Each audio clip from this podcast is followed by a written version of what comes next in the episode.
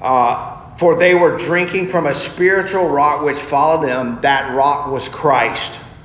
Nevertheless, with most of them, God was not well pleased, for they were laid low in the wilderness. Now, these things happened as an example for us, so that we would not crave, crave evil things as they did. Do not be idolaters as some of them were, as it is written, the people sat down to eat and drink and stood up to play. Nor let us act immorally as some of them did, and 25,000 fell in one day. Nor let us try the Lord as some of them did, and they were destroyed by serpents. Nor grumble as some of them did, and they were destroyed by the destroyer.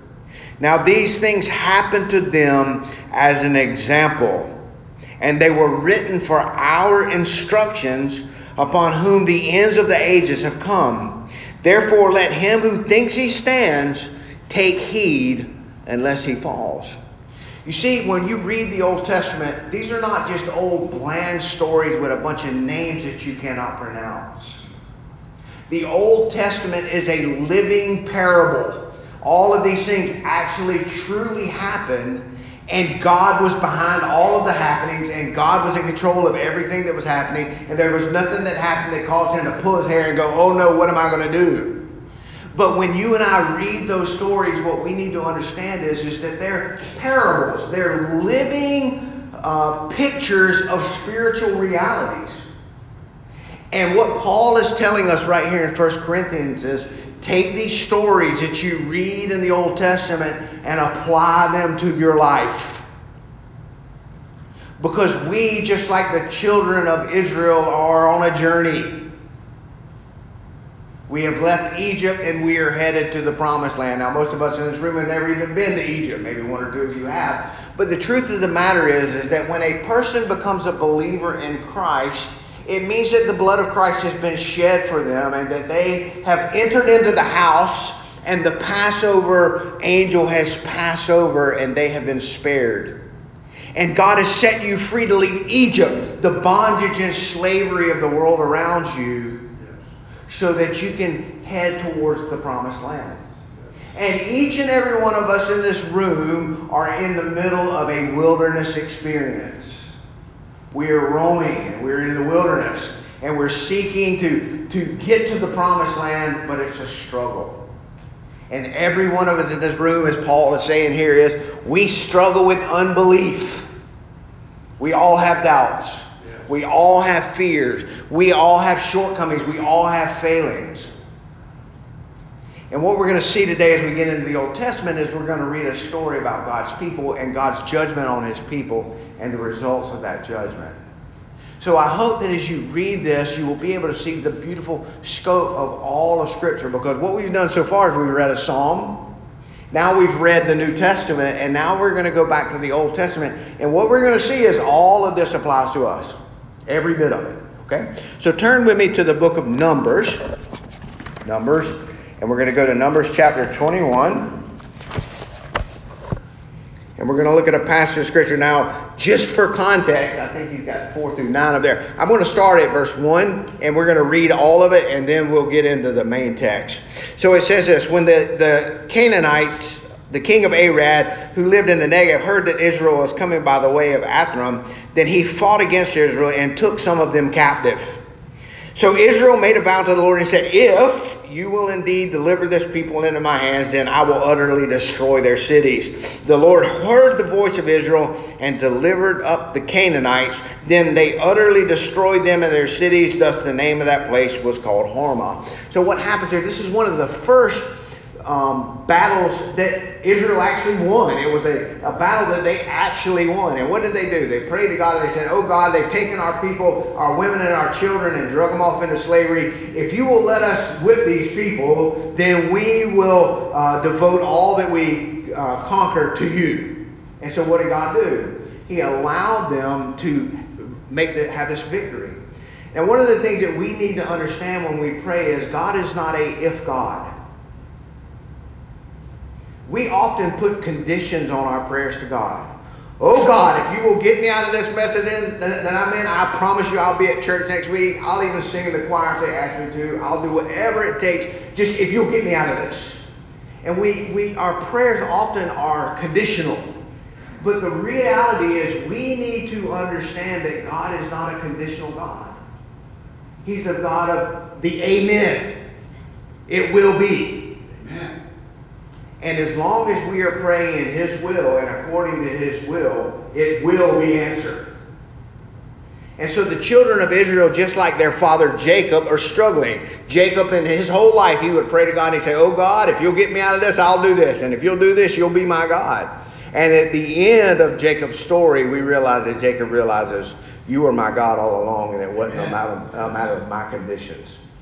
So they've, they've had this victory and a lot of times in our lives when we're successful, when, when our bank account's got a little change in it, and, and when our uh, love life is going good, and when our work and job is everything's we're being successful and things are going good, those are often times in our lives where we fall, we stumble, we get proud, we get uh, uh, boastful, we get we feel like everything is due to us. And at a lot of times in those high moments is the very time that God will step in and bring us to our knees. Why? Because He wants us to look up, not within and not around. Yes. He wants us to look up, not in, right? Usually the issue, a pastor friend of mine always used to say this, Kenny Grant the issue, issue. Right? Yeah. So to look within for the answers is the wrong place to look. And I can promise you that everybody around you today has got their struggles, and they're not going to give you the answers either. We're not to look within, we're not to look around, we're to look up. And this is one of the things that this lesson will teach us. So let's get into the rest of the, the story, the serpent in the wilderness. So they, verse 4, they set out from Mount Hor by the way of the Red Sea to go around the land of Edom, and the people became impatient because of the journey the people spoke against God and Moses and said, Why have you brought us out of Egypt to die in this wilderness? There's no food, there's no water, and we loathe, we loathe, there's that word again, this miserable food. The Lord sent fiery serpents among the people, and they bit the people so that many of the people died. So the people came to Moses and said, We have sinned because we've spoken against the Lord and you. Intercede with the Lord that he will remove the serpents from us. And Moses interceded for the people. Then the Lord said to Moses, I want you to make a fiery serpent and set it on a standard, and it shall become about that everyone who is bitten, when he looks at it, he will live. All right, that's the message today. Look and live. I want will you all repeat that with me? Look and live. That's the theme of this story. Look and live. And Moses made a bronze serpent. He set it on a standard, and it came about that if a serpent bit any man, when he looked at the bronze serpent, he lived. All right, so what we're going to do today is we're going to take this story and we're going to break it down and we're going to see how does this story apply to me? How does this story not only apply to me, but more importantly, the most important thing is how does this story glorify God? Amen. So let's look together. The first thing that we see is they have just come from this uh, military victory, and now the people, it said they went around the land of Edom. The people became impatient all the way. Well, first of all, they went around Edom. Any of you that are in our Bible studies on Monday nights will know we're going through the book of Genesis. And Edom is another name for Esau. That's Jacob or Israel's brother. And God gave Esau a land. Yes. Right? Because he was a physical descendant of Isaac, he was blessed. And God gave Esau a land, and the name of that land is Edom. And so what's happening? The children of Israel, Jacob's people, just like he's been doing all of his life, are avoiding his big brother. He didn't want to kick the hornet's nest, you see? So they go around the land of Edom. Now remember, where are they going? They have left Egypt. They saw the miraculous deliverance of God their Redeemer who drug them out of 430 years of slavery with the promise that he would take them from Egypt to the promised land. Right. From Egypt to the promised land is about 875 miles. My friend Alice is going to New York this weekend. It's about that far. It would be like walking from Savannah to New York. Okay? Now, that trip by foot, if you went 20 miles a day, which is a hump, it would take you about 40 days. But any of you in this room who have been any part of any Sunday school lessons in your life know that it actually took, instead of 40 days, how long did it take them to get to the promised land? 40 years. Yeah. Because instead of going as the bee flies or the crow flies, yeah. instead of going the way that God wanted them to go, they got out into the middle of the desert and they became impatient on the way. One of our greatest faults is our impatience. Did you know that one of the fruits of the Holy Spirit, if the Holy Spirit of God lives within you, one of those fruits is what? Peace, patience, kindness, gentleness, meekness, self control, long suffering. That second one, peace, then patience. If I have peace, I should be patient. And so these children of God who have seen all of these miracles, watch God destroy the entire army of Egypt, have now become impatient. Are we there yet? Are we there yet? Are we there yet? And how often in our lives are we impatient with God? And what happens when we're impatient? What is impatience a result of? It's a result of unbelief. A doubting of God's promises. God promises to protect you and to keep you and guard you and make his face shine upon you. He promises that to his children. In this instance, it's a conditional promise, it? They have to be faithful. They have to trust him. They have to walk with him. And they are not doing that. They have been become impatient on the way. Look what it says there.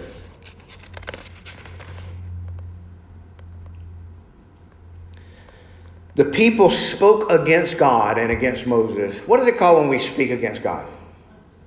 Yeah, they're blaspheming. They're blaspheming God, and they're also blaspheming the intercessor between them and God. What is an intercessor? A go between. The people were scared of God. They were scared of Yahweh. The fear of the Lord is beginning to understand, and that's actually a good thing. But they relied on Moses to be an intercessor, a go between. You and I don't have Moses to intercede for us today because the law can do nothing but smack you on the head and tell you how bad you are. Moses is not mine, your intercessor now.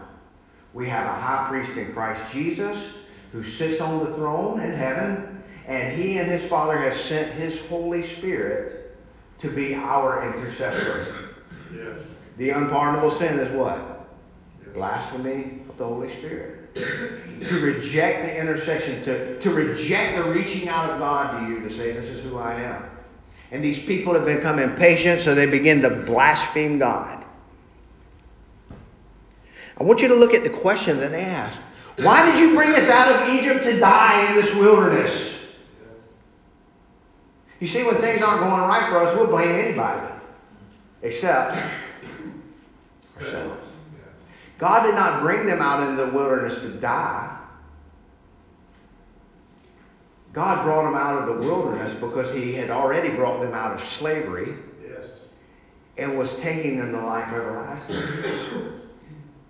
but because they were focusing on themselves and their surroundings, they lost sight of the promise. Think about that because they were focused on themselves. Now, what do I mean by focused on themselves? This was a sensual people. That's a big fancy word, isn't it? Who, who knows what sensual means? The word sensual means someone who is driven by their, their senses. What are your senses? Touch, taste, smell, hearing, and sight. That looks good, smells good, tastes good, sounds good, feels good. I like it. They're sensual. The woman saw the tree, that it was desirable to the eyes to make one wise, yes. and she took of the fruit and she ate. Instead of trusting God's promises, she went with what looked good, smelled good, tasted good, sounded good, and felt good. But when we are led by our senses, it will drive us to death. God gave you your smell, your taste, your touch, your hearing, and your sight, and they're all beautiful gifts of God. Believe me, if you start losing your hearing or you start losing your sight, you will know how beautiful of a gift it is. They're good things. But when we do, when we indulge in those things for pleasure, as opposed to loving God and loving others, when we do it just for love and self, it becomes poison. It becomes a destructive thing. These people were sensual. They were looking within. Not only were they looking within, they were looking around. It's hot, tired. There's nothing but sand out here. In Egypt, we had all kind of good things. Yes. We had food. We had all kind of good stuff. I want to warn each and every one of you, if you're in this room today and you truly are a born again, blood bought child of God, God has rescued from the rescued you from the slavery of sin. It's not that you don't sin anymore; we still all sin, but He has saved us from the grips and the bondage of that slavery. Yes. Now, instead of embracing my sin, I struggle with it because God has set me free and given me the power to struggle as to indulge. Yes. I still struggle every day with those things. But the reality is, is that God sets us free so that we can enjoy Him, so that we, that the chief end of man is to enjoy God forever, right? To glorify God and enjoy Him forever. That's what He created us to be. But when we live for self, uh, when we indulge ourselves in sin, it definitely will destroy us. These people had focused on what was going on inside of them, their lust, their sensual nature, and they were focusing on the things going on around them. God is bigger than your circumstances. Amen. Yes. Instead of focusing on your circumstances, how about focus on the one who is in control of them? Yes. You see how that works? So these people were looking at, oh my goodness, we don't have anything out here, and God has brought us out here to die. They had lost sight of the promise. Because instead of focusing on the promise, which is always true in God's Word, they focus on themselves and their circumstance. And then we can all learn from that. So, what does God do? When I was a kid, I'm going to show my age here, but there was, in the eight track days, there was an old country song that said, I don't like spiders and snakes, but that ain't what it takes to love me, you fool, you fool. Y'all remember that song when you were a kid? Well, snakes are a terrifying thing. And if you just ever stepped on one, knows it's scary. They make us, they make our skin crawl. Right? When God put the enmity between Eve and the snake, he, he gave it to you. You've got that enmity in you. We don't like snakes. My mom's got a little 410 in her house. She's like Granny Smith on the Beverly Hillbilly. Every time a snake's in our yard up in the country, she's out there shooting some, blowing its head off. Lucky she don't shoot her foot. But she hates snakes and she goes out all the time and kills any of them. And it don't matter if it's a four inch grass snake or if it's a three foot timber rattler. She's going to kill it. She don't like snakes. And we don't like snakes either. And there's a reason for that. Because snakes, in our mind, we know without a doubt that snakes are dangerous. Yes, yes. They're dangerous. We don't like rats, right? We don't like mice. Well, deep down inside, there was something called the bubonic plague. One time we found out that because of the fleas on the, the, the mice, that they were spreading this, this plague around and wiped out a third of the population on the earth. And so deep down inside of us, when we're standing in the subway in New York and see a giant rat come running by, it makes our skin crawl. We don't like it. If one's in the house, you're not going to sleep good until the, somebody comes and gets it. Well, the reality is, is that this snake, God sends these snakes. God is the one that judges his people and sends these snakes on the people, and they start killing the people. God is a just God. He will not encourage foolishness. He will not encourage blasphemy. And when you blaspheme God, you answer for it. Yes. God is the one that sent this judgment on his people. We need to understand that God is a loving and gracious God, but God is also a just God. And so God sends these snakes down and they start biting the people and the people start dying. I want you to think about that. This curse is a snake that crawls in the sand. We think that these are desert adders, um, sawtooth adders is what they call them. The scientific name, I can't pronounce it. But the reality is that they're these little vipers, little two, three foot vipers in the desert that bury themselves in the sand, and when people come out, they bite them, and they're very poisonous. We have four kinds of poisonous snakes here in the state of Georgia, right? Coral snakes, uh, rattlesnake, moccasins, and what's the other one? Copperhead. Uh, copperhead, right? We have copperheads, we have rattlesnakes, we have uh, moccasin, and we have coral snakes. Now, these different snakes we have, I'm not here to give you a giant zoology lesson, but uh, the three of the poison snakes we have here in the state of Georgia are pit vipers. It means that they have fangs that come out and inject their, they inject the fangs in you and then pump the poison into you. They're all hemotoxic poisons. That means it affects your bloodstream. So when you get bit by a snake on your leg, your leg rots off. The blood in your leg gets there and it'll rot your leg off if you get bit by a hemotoxic poisonous snake. Uh, coral snake is different and they're very rare. If you've ever seen one, you're actually very lucky. I've only seen one in my entire life and it was on uh, Sapelo Island. But they're little tiny beautiful little snakes, but they're neurotoxic, which means they affect your nervous system. They have poison just like cobras. And if they bite you, it will shut your brain down and your whole body will shut down and you'll die. Yes. Well, these desert adders here are vipers. They inject their poison into you, but they crawl in the dust. I wanted you to know do you hear an echo there? In Genesis 1, it said, Because you have deceived the woman, you will crawl on your belly in the dust all the days. Yes. Who was he talking to? He was talking to the serpent. He was talking to the devil. So serpents represent Satan. Serpents represent the devil. Also, the poison, what would that represent? Sin in us. And there's not a single one of you in the room, including me, that have not been injected with the poison of the serpent. What does it look like when a person gets bit by a rattlesnake? Their leg swells up really bad, their leg will rot off if they don't, and a lot of times they'll die. That's what it looks like. Yes. Right? What does it look like when a person gets bit by a coral snake? Their brain shuts down, they have a seizure, and they stop breathing and they die. Their heart stops pumping and they die. Well, what does it look like when me and you are bitten by the serpent? When you and I have the poison of sin flowing through our veins? Anger, wrath, envy, jealousy, strife, heresy, seduction, carousing, and drunkenness. Right? Those are the works of the flesh. Y'all remember that and Paul talks about? When we have the poison of sin in us, we get angry.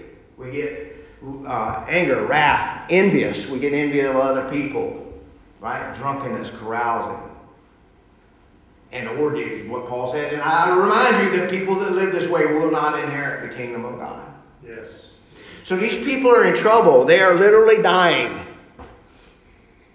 They're, and not only that, but these serpents don't care if you're a cute, precious, innocent baby or a 95 year old elderly person. The serpent doesn't care. He has come to kill and to destroy.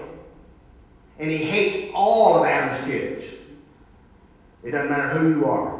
We are all affected by sin, from the baby in the womb and to the oldest person that's alive right now today. We all have been affected. We all have that poison in us.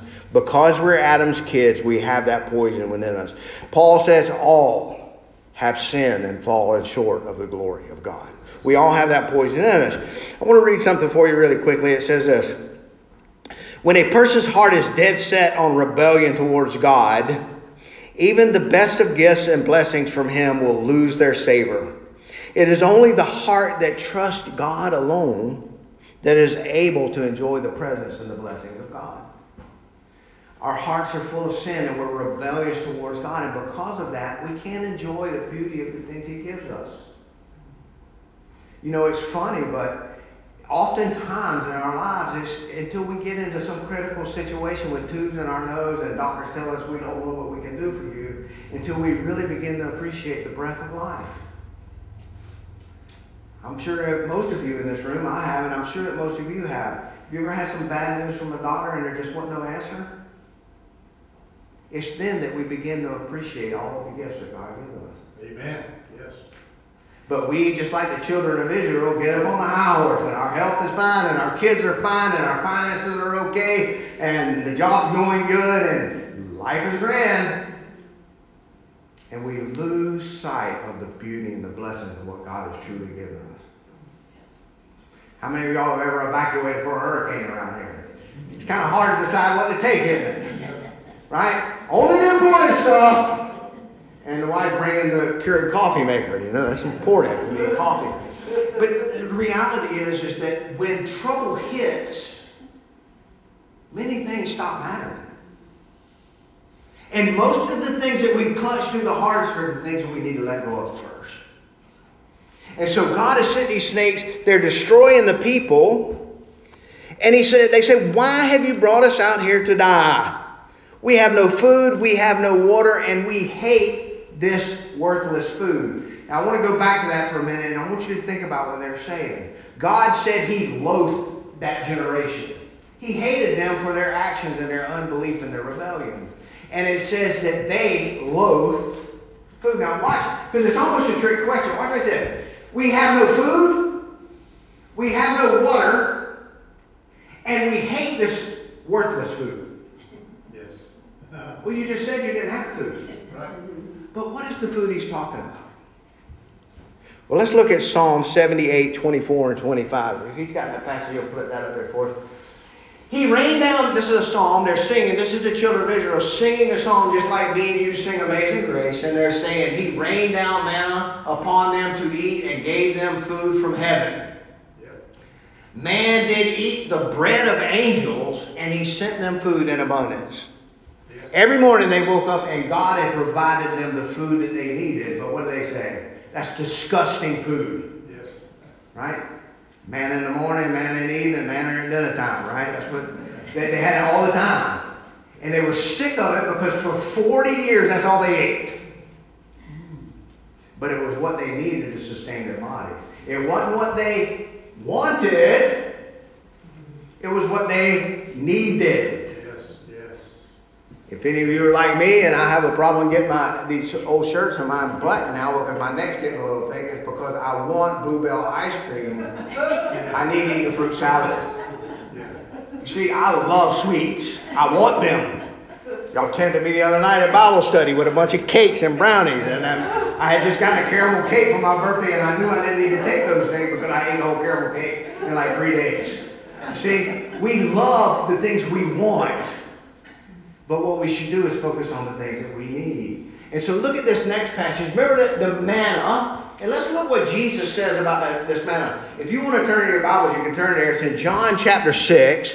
And we're going to look at verses 26 through 35. It says, Jesus answered them and said, Truly, truly, I say to you, you seek me not because you saw signs, but because you ate the loaves and were filled. They're chasing after Jesus because he's giving them bread to fill their stomachs up. Remember when he turned the, the, the fish and the uh, bread and the, feed the multitudes? He said, You're not following me because you want to hear my words. You're following me because I'm filling your guts. Yes. Yes. All right?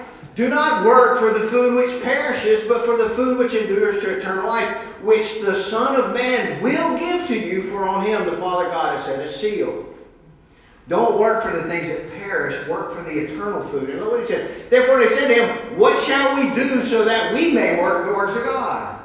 Well, I got news for you. They're not God. God is the one that works the works of God. Look what he says next. Jesus answered to him, This is the work of God, that you believe in him who he has sent. Why are you a believer today? Because God worked in you. This is the work of God, that you believe what you, and then he says, so they said to him, What then do you do for a sign so that we may see and believe you? Show us something and we'll believe you. I think the uh, message before last I reminded you, all through the scriptures, one of the underlying things is seeing is not believing. Jesus did miracles before millions of people, and millions of people yell, Crucify him, crucify him. It's not seeing that results in believing. It's believing that results in seeing. And we're going to see that in a minute when we look at the serpent on the pole. All right, what's it say next? Our fathers ate manna in the wilderness, as it is written, He gave them bread out of heaven. The next verse says, Jesus said to them, Truly, truly, I say to you, it was not Moses who gave you that bread out of heaven, but it was my Father who gives you the true bread out of heaven. For the bread of God is that which comes down out of heaven and gives life to the world. Then he said to them, they said, Lord, give us this bread. We want this bread that gives us life. And what did Jesus say? Jesus said to them, I am the bread of life. Yes. He who comes to me will not hunger, and he who believes on me will not thirst. Now, why did I go through all of that long text? Because the reality is God had provided for them the things that they needed, and they hated it. Yes. It was not pleasing to their sensual nature. How How many of you can sit down and watch a binge watch Netflix for 12 hours and have no problem with it, but then you try to pick up your Bible and read for 20 minutes and you fall asleep and drool on the page? Our spirits don't want anything to do with the things of God because they are sensual.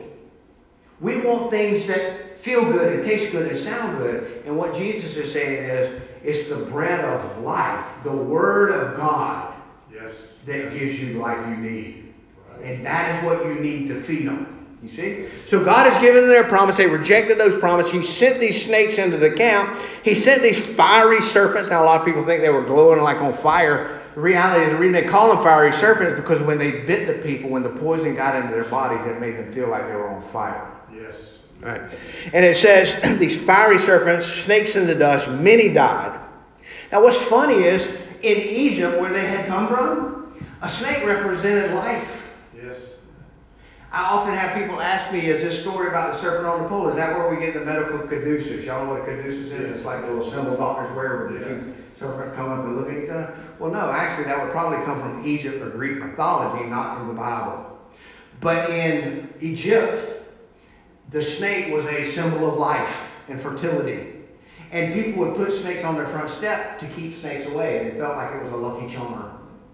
You see? But that was in Egypt. Snakes are bad. We're not supposed to embrace them and look, look to them for life. They're a symbol of sin and Satan. And so often in our lives, when we're in the bondage of sin, when we're still in Egypt, it's the very things that are killing us that we embrace and seek. But God has set us free not to live like that anymore. And we're to keep our eyes on Him and to keep our eyes on the coming promise. So, uh, the fiery serpents. Now, the people came to Moses and said, We have sinned. It's very important? What do they call when you come to Moses and say, We have sinned? What have they just done? They confess. He who is, says he is without sin is a liar. Yes. But God is faithful and just, and if we will confess our, or God is, if we confess our sins, God is faithful and just to forgive us of our sins and cleanse us from all unrighteousness. What does it take to be forgiven from my sins? To come to God and say, We have sinned. Not we, I. I have sinned. I've lied to you, God. I've blasphemed you. I've taken advantage of all the wonderful things that you've placed in my life. I've abused my body. I've abused my family and my friends. And I am a sinner. We don't like to say that, but it's the truth. Yes. And these people, now that they've been bitten by a serpent and are dying, their kids are dying in front of them. Right? I bet you every parent and grandparent in this room today would be willing to admit to you that your kids and your grandkids are out in the world right now dying in sin. This world is not a, a polite place, and it hates us, and it will do anything it can to destroy us. If you, I, I worked for eight years in drug and alcohol rehab, and I can tell you that the majority of people in this culture, in this world, and your neighbors and your friends around you are dying. Yes. They're struggling in sin and self. And the only thing that will set them free is the gospel of Jesus Christ and the promise of that gospel. Yes. That's what sets us free. And so these people are dying. They come to Moses, they, they say, We have sinned. Pray to Yahweh to remove the snakes. So Moses prayed for the people. So what do they do? They give Moses a prayer request. Now, first of all, you and I, Moses will not help to be our intercessor. All Moses can do is tell you what you are doing wrong. Yes. Our intercessor is Jesus Christ. Yes. And ladies and gentlemen, I love you very much, and I will definitely pray for you if you ask me to, but I am not your intercessor. A man in a black robe is not your intercessor. We have a high priest in Christ Jesus. Amen. And that is where we carry our confession to. And he is the one that forgives us of our sins. Yes. He is the one that intercedes with us between him and the Father. He is our go-between. He is our intercessor. And he is who we go to. So, the people came, they said, We have sinned, and they make a prayer request, right? We do prayer requests all the time. Listen to their prayer request. Is this a legitimate prayer request? Oh God, get rid of the snakes. That's what they asked him to do? Yes, that is definitely a legitimate prayer request. If any of you in this room have ever had some kind of terrible medical diagnosis, it is prim and proper and the natural thing to do to pray and say, Oh God, fix this. Yes. Amen. Get rid of the snakes. But I want you to watch what happens. Moses prayed for the people. And Yahweh said, Make a fiery serpent, set it on a pole, and it will be that everyone who is bitten and looks at it will live. Moses was obedient as God had commanded, and, and those who were bitten and looked, they lived. To confront the serpent is to confront one's sin and their results. So what happens? They pray and say, Oh God, get the snakes away. But I want you to watch. God doesn't answer their prayer the way they think they need the prayer answered. Did you know Paul prayed three times in his life that God would take a thorn in his side away from him? Yes. And God said, No, my grace is sufficient.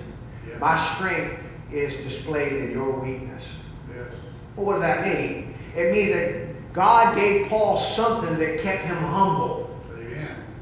so that he would continue to rely on God instead of himself and his years of education as a Pharisee. Yes. And sometimes God doesn't take away our sickness. Sometimes God allows our children who we're praying for to stumble and fall. Sometimes God allows bad things to happen.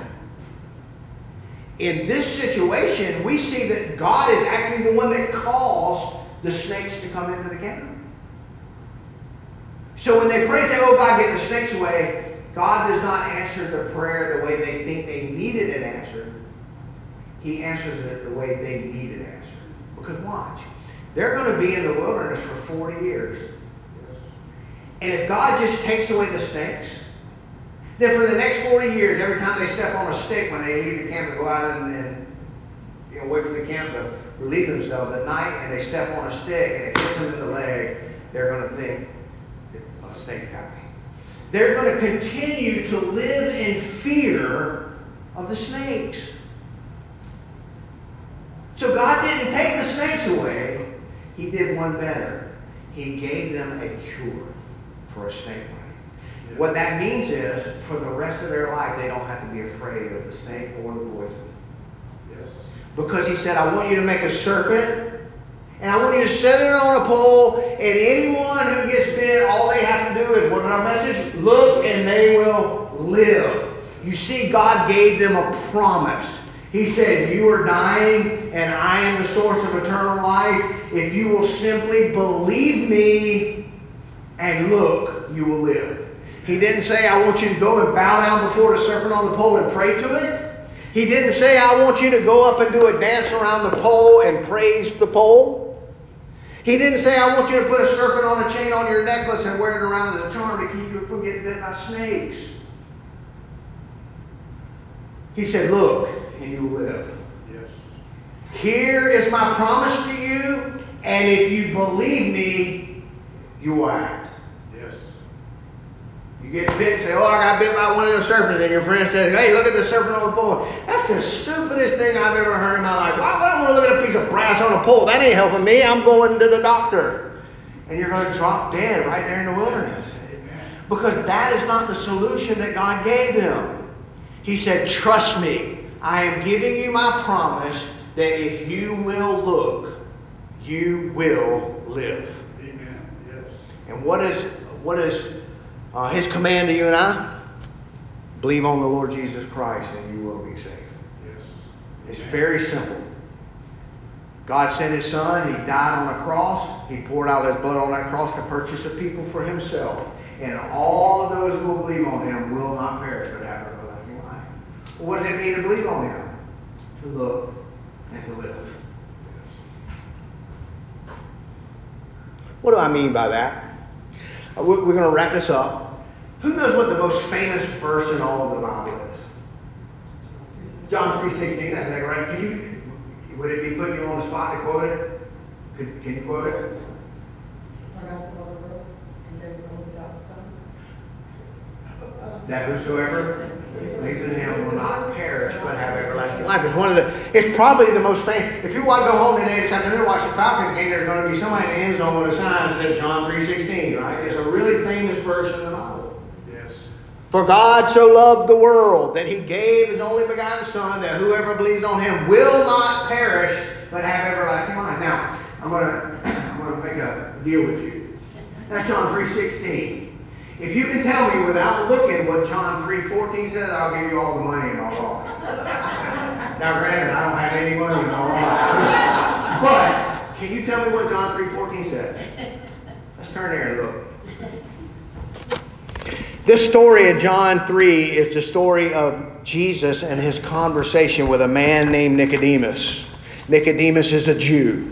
Nicodemus is a Pharisee of the Pharisee. Nicodemus was of the Sanhedrin, the top 70 religious guys in all of Israel. What that means is he would have had memorized Genesis, Exodus, Leviticus, and, and Numbers and Deuteronomy. He would have memorized the Pentateuch. Now, if you don't think that's possible, I can promise you that there are Muslims all over this world today who have memorized the entire Quran. It's possible. So this guy knew the Old Testament. He knew Genesis, Exodus, Leviticus, Numbers, and Deuteronomy. And Jesus is talking to him about being born again. Jesus is talking to him about being born again. And in that discussion with this Jewish man, what does he say to Nicodemus? And even so, as Moses lifted up the serpent in the wilderness, Yes. even so must the Son of Man be lifted up.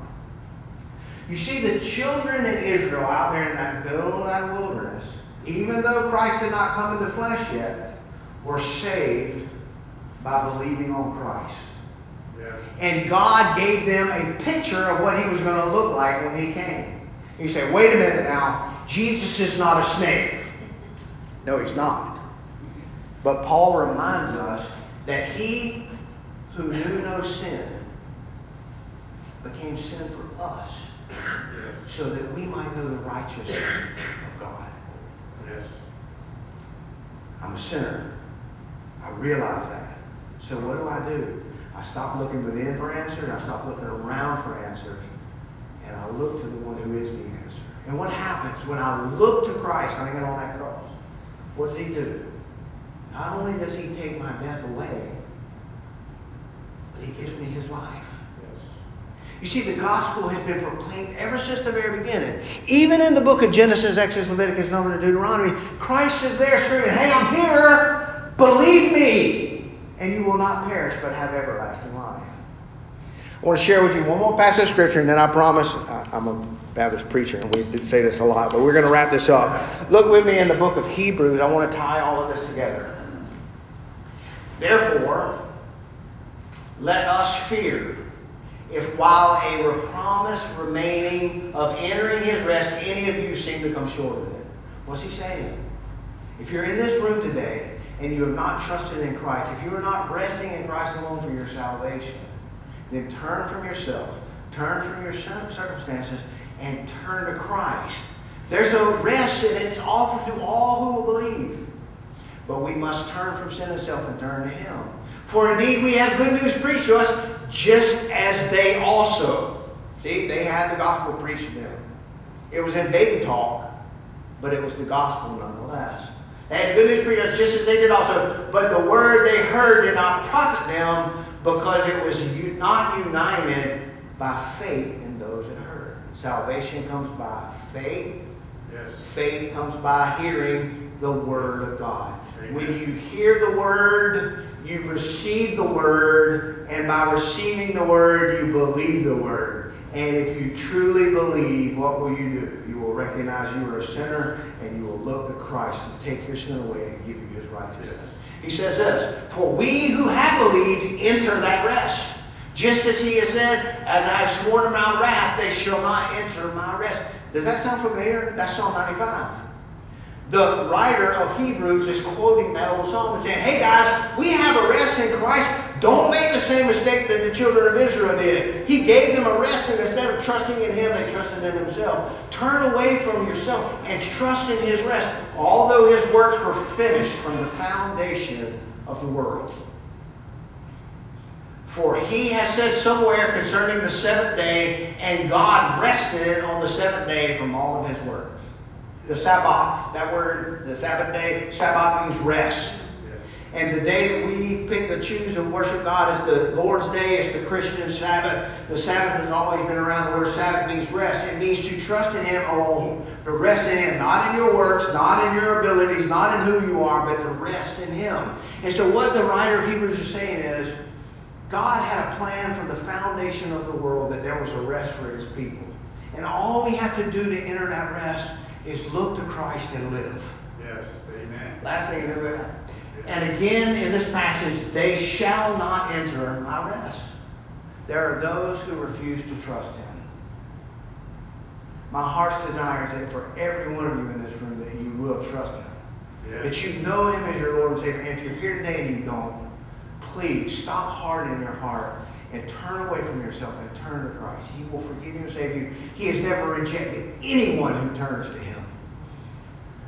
Therefore, since it remains for some to enter it, and those who formerly had the good news preached to them, they failed to enter because of their disobedience. Yes. He again fixes a certain day and said, Today, saying David, through after so long a time, just as they've been said before, today, today, if you hear his voice, do not harden your hearts. Amen. And listen, ladies, gentlemen, my brothers and sisters in Christ, we, even as children of God, have a quick tendency to harden our hearts to His blessing and His love. Let's go to Him today. Let's turn away from ourselves. Let's turn away from our circumstances.